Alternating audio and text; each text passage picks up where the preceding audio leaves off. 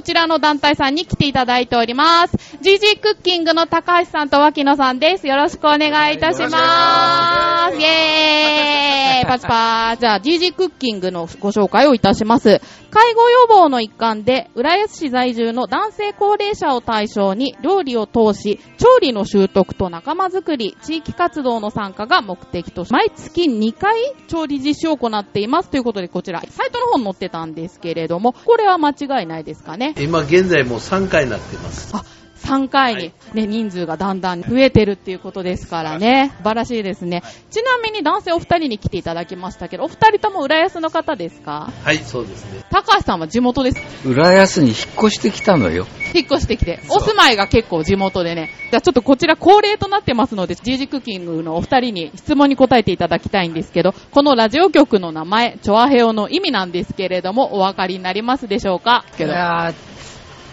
朝鮮語と聞いたけど、あ そうですね。あ、そうです。韓国語ですね。はい。好きですって意味なんですね。楽しいことが好き、喋ることが好きな仲間が集まっている。はい。ラジオ局となっております。ではですね、早速、ジージクッキングについていろいろ聞いてみたいと思いますが、結成、いつ頃できた団体さんなんでしょうか？えーと、はい。発足はですね、はい。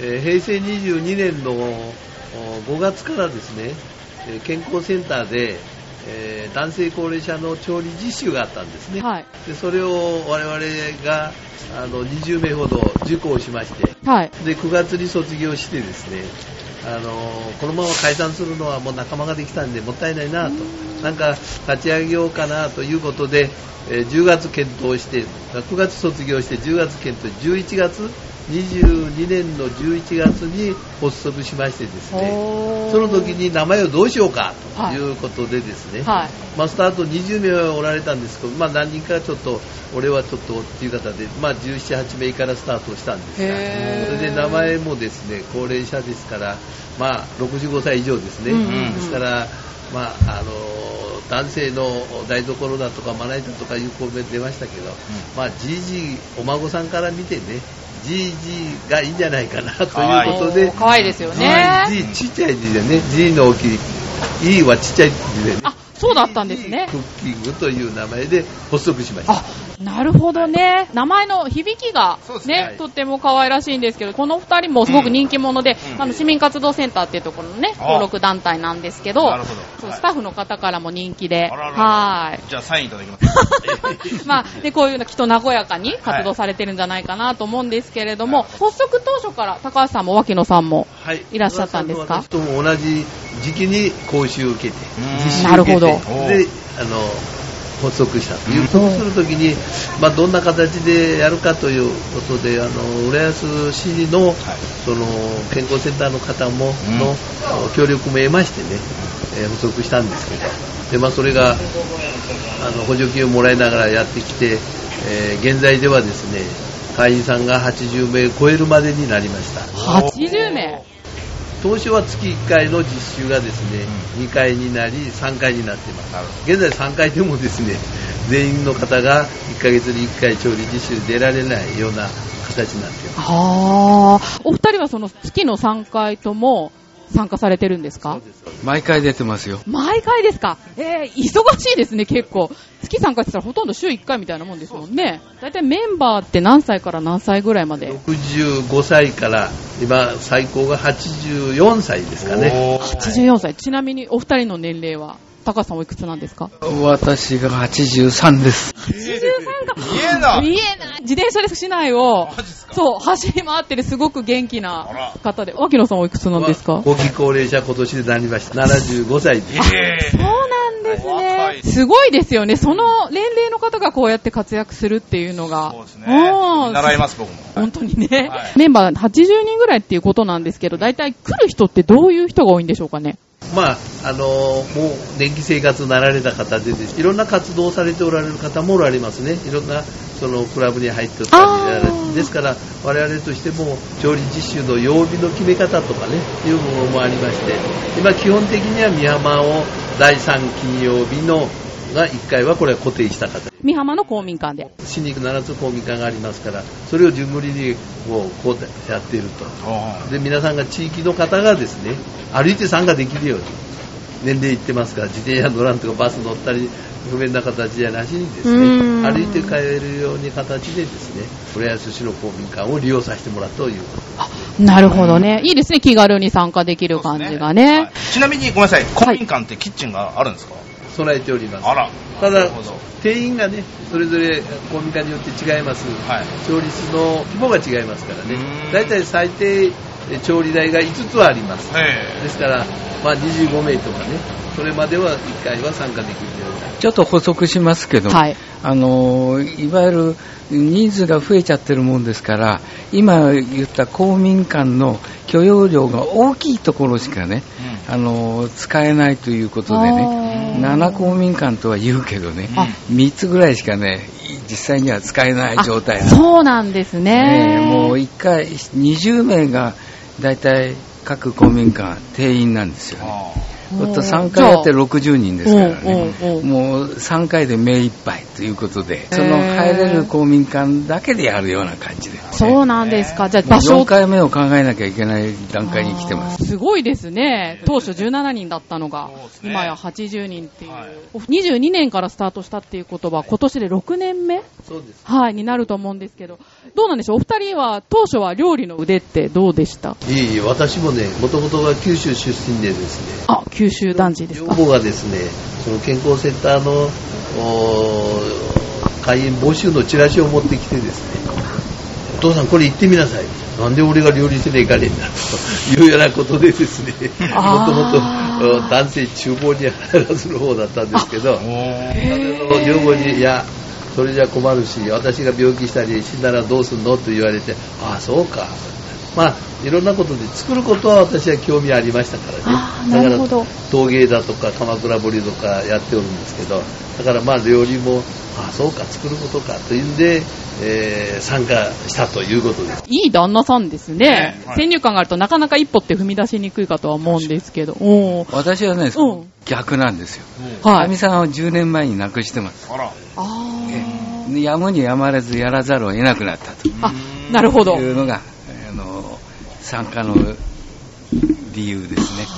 ええでもそういう理由でも、今や中心となって毎回参加されてるっていうことですから、素晴らしいと思いますね。はい。草屋マンってはい。料理したりします、僕はあの、チャーハンぐらいしか、はい。あと草屋の料理と炙るぐらい。はい。なるほどね、はい。ちなみにこういう高齢者の方たちと、はい。まあ、草屋マンのお仕事としてはい。接点とかってあるんですか、いやー、ないですね、今のところ。あそうなんですね今回がこういう形でね、はいゆっくりおしゃべりするのも初めてなんで。草屋って言ったら若い人だと、えってなるけど、はい高齢の方っていうのはねはい。酒のつまみにはたまらないなんてねもう最高です。ねおっしゃっていただいて、はありがとうございます。食のことにははい。知識がある、でもぜひ焼いてほしいですよね。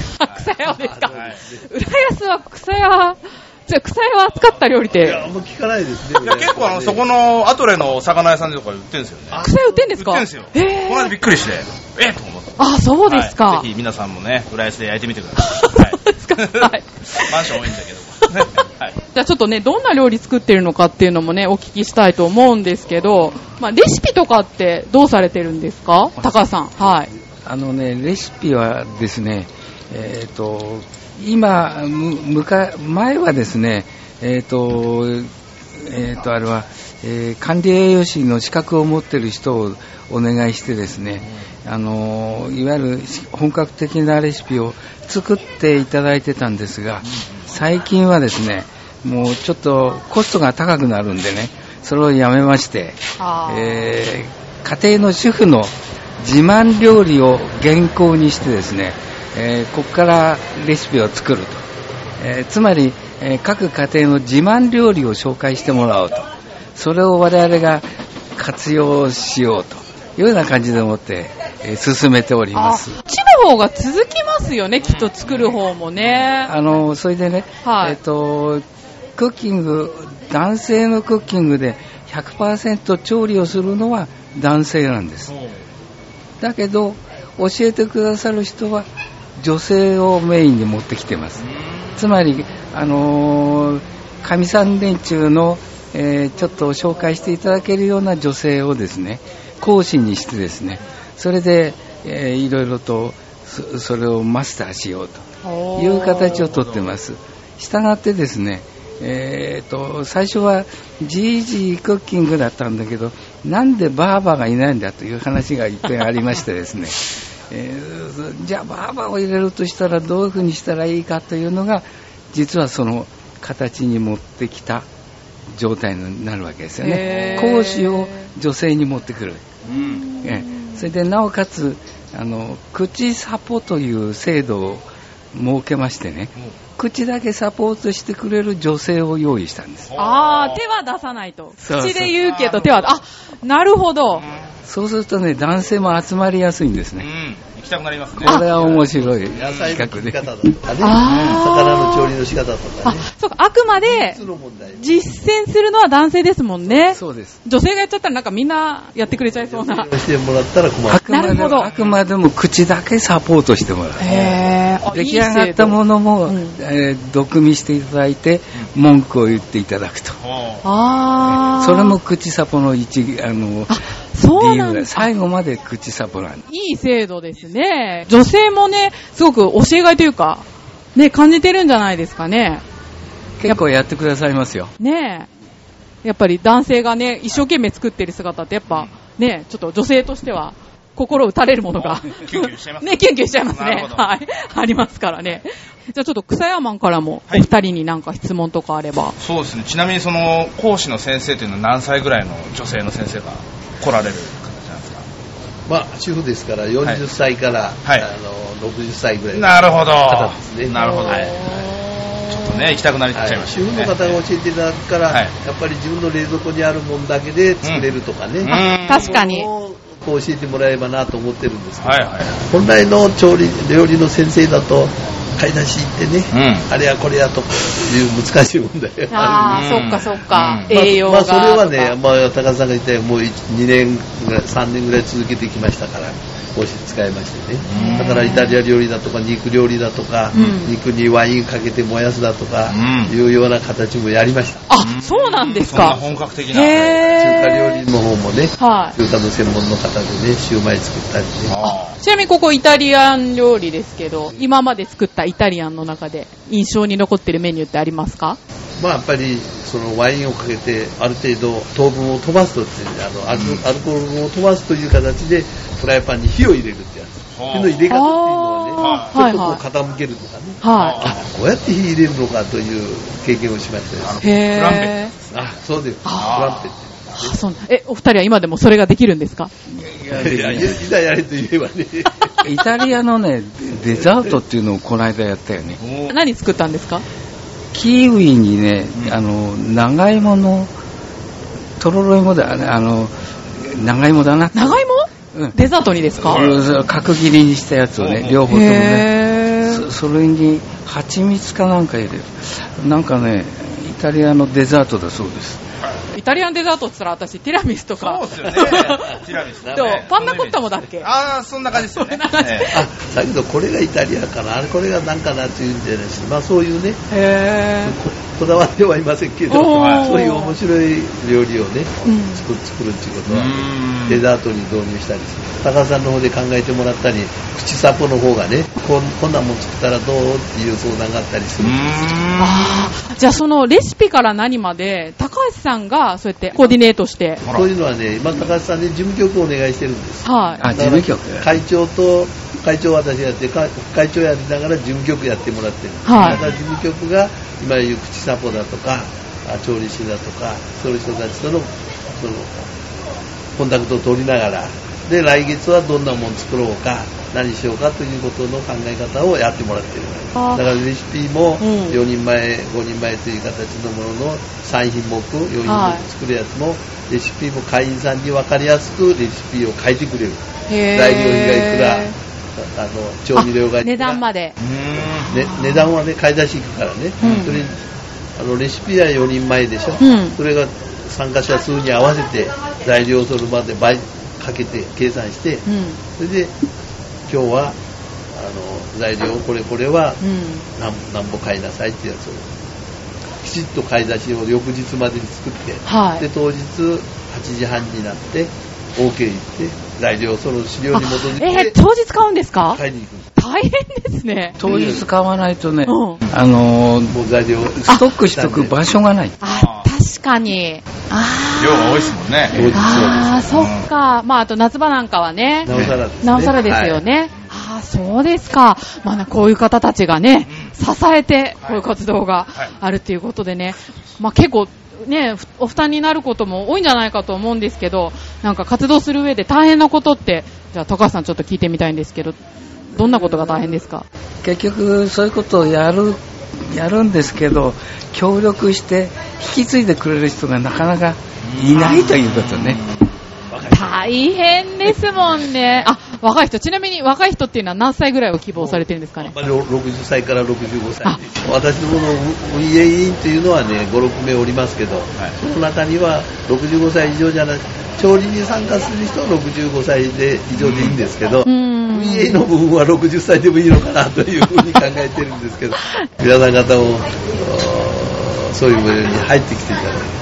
だから事務局は特にねそういう皆さん方会員さん80何名にはあとメールでこういうことやりますよってはい。いますでしょ。それをまた返事が来てそれに対してね答えていくということをやらないといけませんのでね高橋さん一人じゃ大変なんですそうですね。前がね、はい。普通がね3 30人はそこらでしたらねそれで十分。まあ、まああるけど、ままあそれだけの人数になっちゃうとね。でもそれだけ需要もね、多いってことですからね。まあじゃあそんな大変な中もやっている楽しみってあるかと思うんですけど、まあ活動を続ける喜びとか楽しさってどの辺にあるんですか？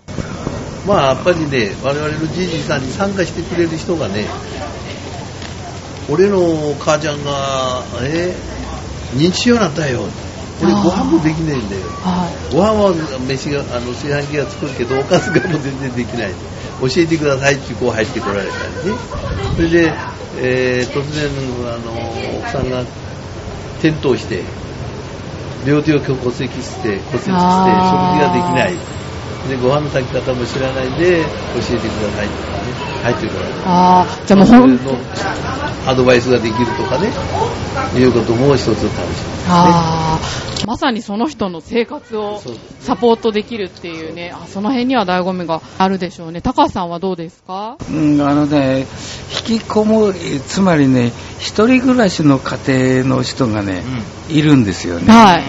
これがね、こういういいチャンスがあるっていうんでね、はい来る人がいるんですよね。え一人暮らしでもう、あんまり、あの、お隣とのあの話もしてないんですよっていう。ーうん。だけどね、うちのメンバー調べてね、住所を聞いてね、なんだ、道路挟んだ向かい側にいるじゃないかっていうんでね、紹介してね、それで一緒に来ていただくとかね、えそういう人がね、出てきました。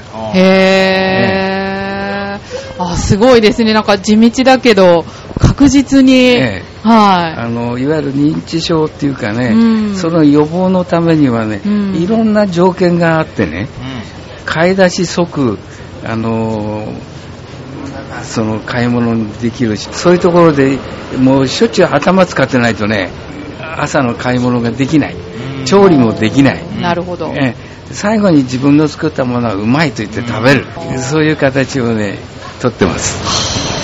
うちの会員さんあ、会員さんですか？あ、どうも。あ、じゃあ GG クッキングのね、会員さんも、ちょっとたまたま。嬉しいのはね最後ですか？あ、どうですか？ちょっと、じゃあちょっと、ね、前に向かって。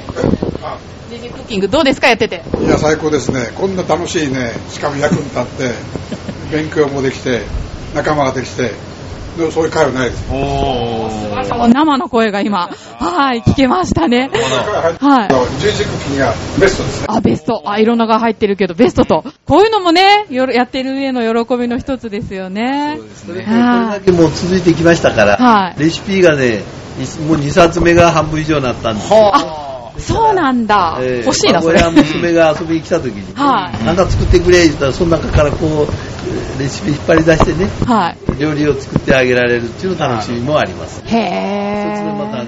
それで孫が喜んで美味しかったじいじ美味しかった言われればそれで嬉しいというあーなんかすごい心がほっこりするな。書籍化しましょう。書籍化したいですね。噛みますけど。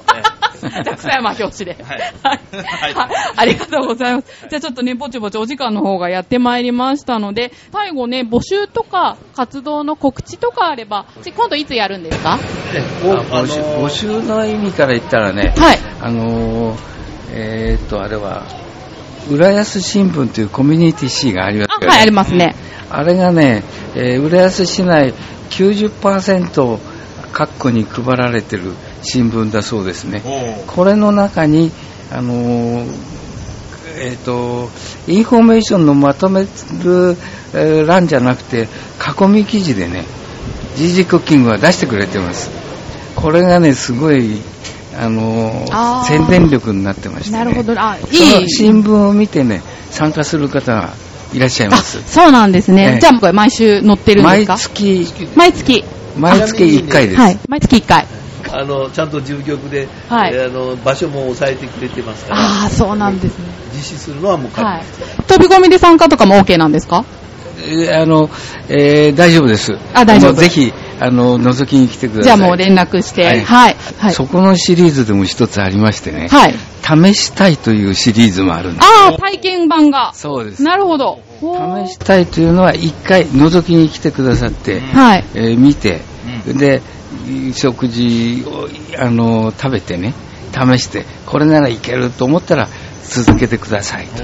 なるほど。気軽にね、それだと参加できますね。そういうシリーズも用意してます。そうなんですね。はいハードルをそんな上げずに参加できるっていう、とってもいい企画ですね。はい、ありがとうございます。じゃあそうそう、ちょっと時間の方やってまいりましたので、GG クッキングの情報は、調和表のホームページにもリンクしておきますので、興味のある方はぜひ見てみてください。ですね、時刻の方が、今は、えっ、と、15時35分ですね、回りまして、じゃあここで、浦安市からの防犯情報をお知らせします。で、浦安市の防犯協会のホームページから情報をお伝えしますので、じゃあこのコーナー、ゲストに呼んでもらうので、まだちょっと GG クッキングのお二人もね、お付き合いくださいね。じゃあ、草山、いいですか？ちょっとしょ OK ですはい。どうもー。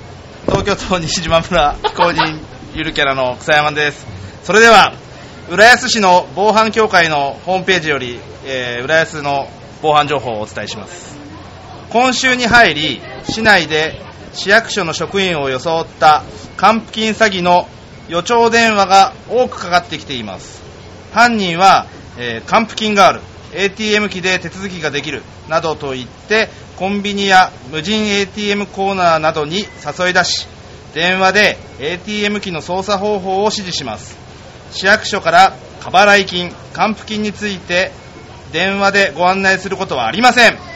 そのような電話があったらまず詐欺を疑い浦安警察署、えー047-350-0110に通報しましょう。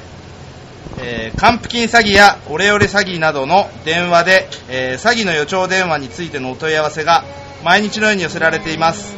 家族や親戚ご近所の高齢者が被害に遭わないよう電話で、えー詐欺の注意喚起にご協力お願いいたします、はい。以上です、はい、ありがとうございました。草山ありがとうございます。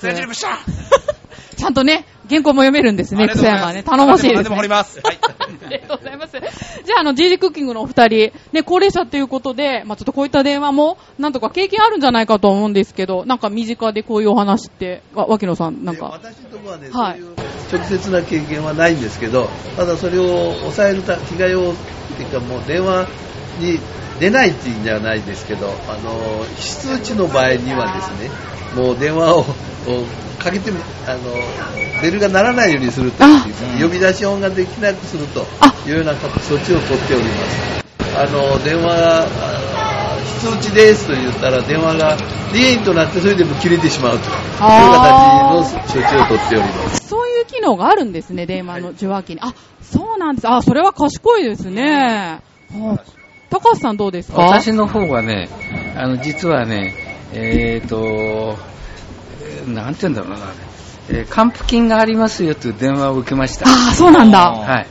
受けて、えー ATM まで行きました。あららえ、マジで？危ない、うん行って、それで？はいえー誘導に従ってデータを打ち込みました。はでも間違って打ちました。あ 危なかったですねそうするはとあエラーが出るんですね。はい。ATM 機がね。はで、あとは、あの、向こうが、あの、えー、と住所やなんかをねどうも間違ってえー向こうが言ってるのが分かったんでね、あー。であとはもう騙されたふりをしてずっとそれに乗っていったわけですよ。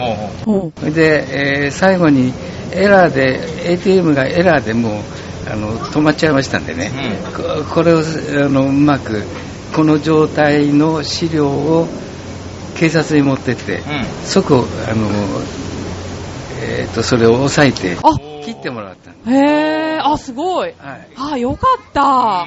その前に銀行でね止めてね、はい。口座の番号を止めてねうん。それで行きましたけどあ、そうですか。そういうちょっとスリルを味わって。生々しい話ですほどおとね。り的なことをやっちゃったわけですね。そうです。なるほど。あでもよかっこいいよかったですね。うん未遂に終わって、うんちゃんと警察まで話がい届いて。やある程度は最初から分かってたんですあそうなんです引っかかか。ったふりをしていった よかった。でも何もなくて。今ここでね、会いましたなんて言われたら、ちょっと違う番組になっちゃいますからね。はいはとんでもないですよね。い。はい。じゃあありがとうございました。ということで、浦安市のい防犯情報をお届けしました。はいじゃあ防犯情報は浦安市防犯協会のホームページからも見ることができます。はい。ということで、はい、そろそろ時間ですので、マチコ浦安この辺でお開きにしたいと思います。じゃあ今日、お二人どうでしたか？初のラジオ参加ということで、ちょっとバタバタでしたけど。えーいや、ありがとうございました。いやどうもありがとうございあますありがとうございます。今日は突然来ました。なんか今日の直前に高橋さんから脇野さんに電話がいたということでね、それでもしっかりこうやって、はいしっかりお話ししていただいて、さすがです。どうもありがとうございました。高橋さんもまた、はいぜひ、機会がありましたら、また遊びに来ていただけたらと思いますので。はい、よろしくお願いします。じゃあ、草山はこの後もお付き合いいただきますので、了解ですはい、よろしくお願いします。はいということで、お相手は私、めぐみとゲストパーソナリティで、はい、じゃあ。草屋マンと、はい、そして今回のゲスト、GG クッキングのお二人でした。どうもありがとうございました。そしてこの街には人の数だけ束ねられた太いロープがある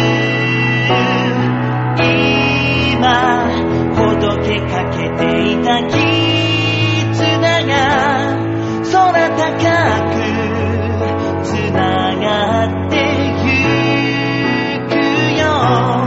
希望の道へと共に歩こうよ。輝く僕らの足